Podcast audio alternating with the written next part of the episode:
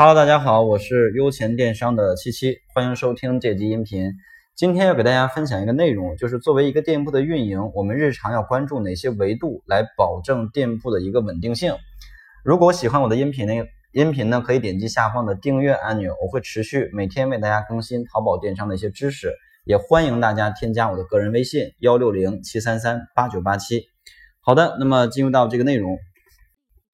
作为一个运营来讲呢，其实每天我们要关注的一些维度啊是比较固定的。那只要锁死这几个维度，这些维度的数据不会发生很大的一个波动的话，那我们的店铺就会呈现一个比较稳定的趋势。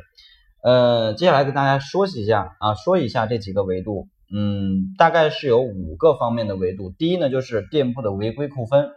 啊。作为一个运营来讲，一定要时刻去关注自己的体检中心，来避免。啊，由于我们店铺的一些违规，呃，无论是虚假交易也好，假冒也好，或者其他类的一些侵权类的违规也好，一旦我们店铺有了违规或者扣分，那么店铺的全，无论是哪类型的，无论是否扣分了，那么都会对我们的店铺或多或少的有影响，流量方面，甚至是订单方面、排名方面，所以一定要尽量避免店铺违规啊。所以呢，平常我们要多学习淘宝的一些规则。来避免违规，这第一点。第二点呢，就是店铺的 DSR 啊，不要持续走低，甚至甚至是低于同行很多的一个水平。三项 DSR 分别是描述相符、物流速度和呃卖家服务，对吧？那么这样的一些维度呢，其实我们从自身出发去找一些问题。如果说物流速度比较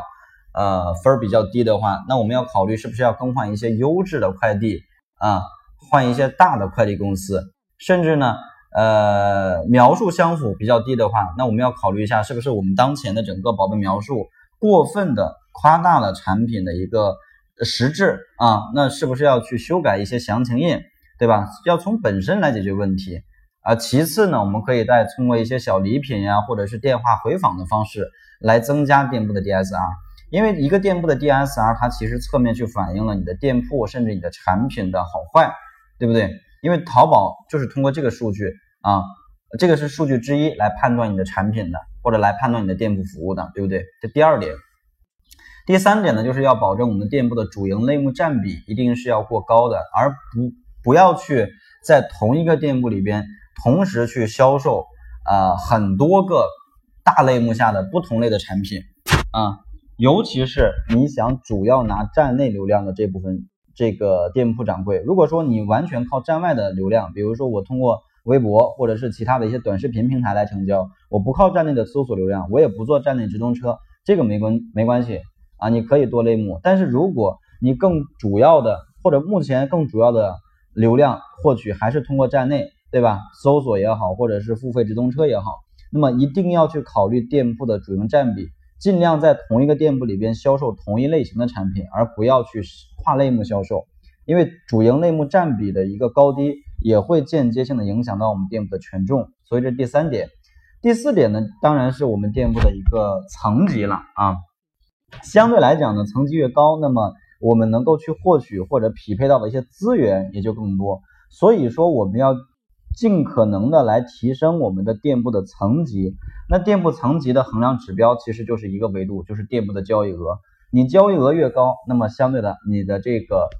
呃这个店铺的层级也就越高。所以呢，我们要通过各种各样的方法来提升我们店铺的层级，比如说在流量不变的情况下提升转化，或者在流量转化都不变的情况下提升客单价，对吧？或者呢，去提升我们的流量，这些都是可以提升层级的一些方式方法啊。所以这第四点，第五点呢，就是对于数据的把控了啊，数据的观察，尤其是我们主推产品的数据，几个维度的数据。第一呢，就是点击率；第二就是收藏加购率；第三呢，就是呃转化率；第四呢，就是回购率。因为这五个维度的指标，基本上能够决定我们的产品能不能推起来。啊，能不能推起来？所以我们可以去做一个运营的表记录表格，把我们这个主推产品每天的这些呃数据的表现去做一个统计啊，去做一个观察。当发现哎这个数据有下降趋势的时候，我们要及时的去调整、去优化来把这一个维度的数据拉上来。不然的话，如果我们没有去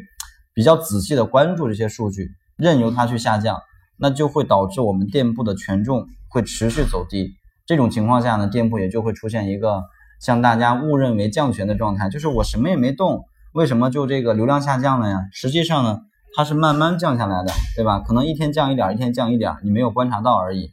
所以呢，呃，以上这五个维度：违规、DSR、主营类目、店铺层级以及不同的数据，这五个维度是作为我们每一个运营都应该去关注和把控住的这个方面啊，来保证我们店铺的一个持续的稳定或者说持续的上升的状态。好的，那么希望这个分享的内容对你有帮助。呃，最后呢，大家可以转发这个音频到朋友圈，然后添加我的微信幺六零七三三八九八七，可以找我领一份二十一天打造赚钱网店的计划。感谢大家。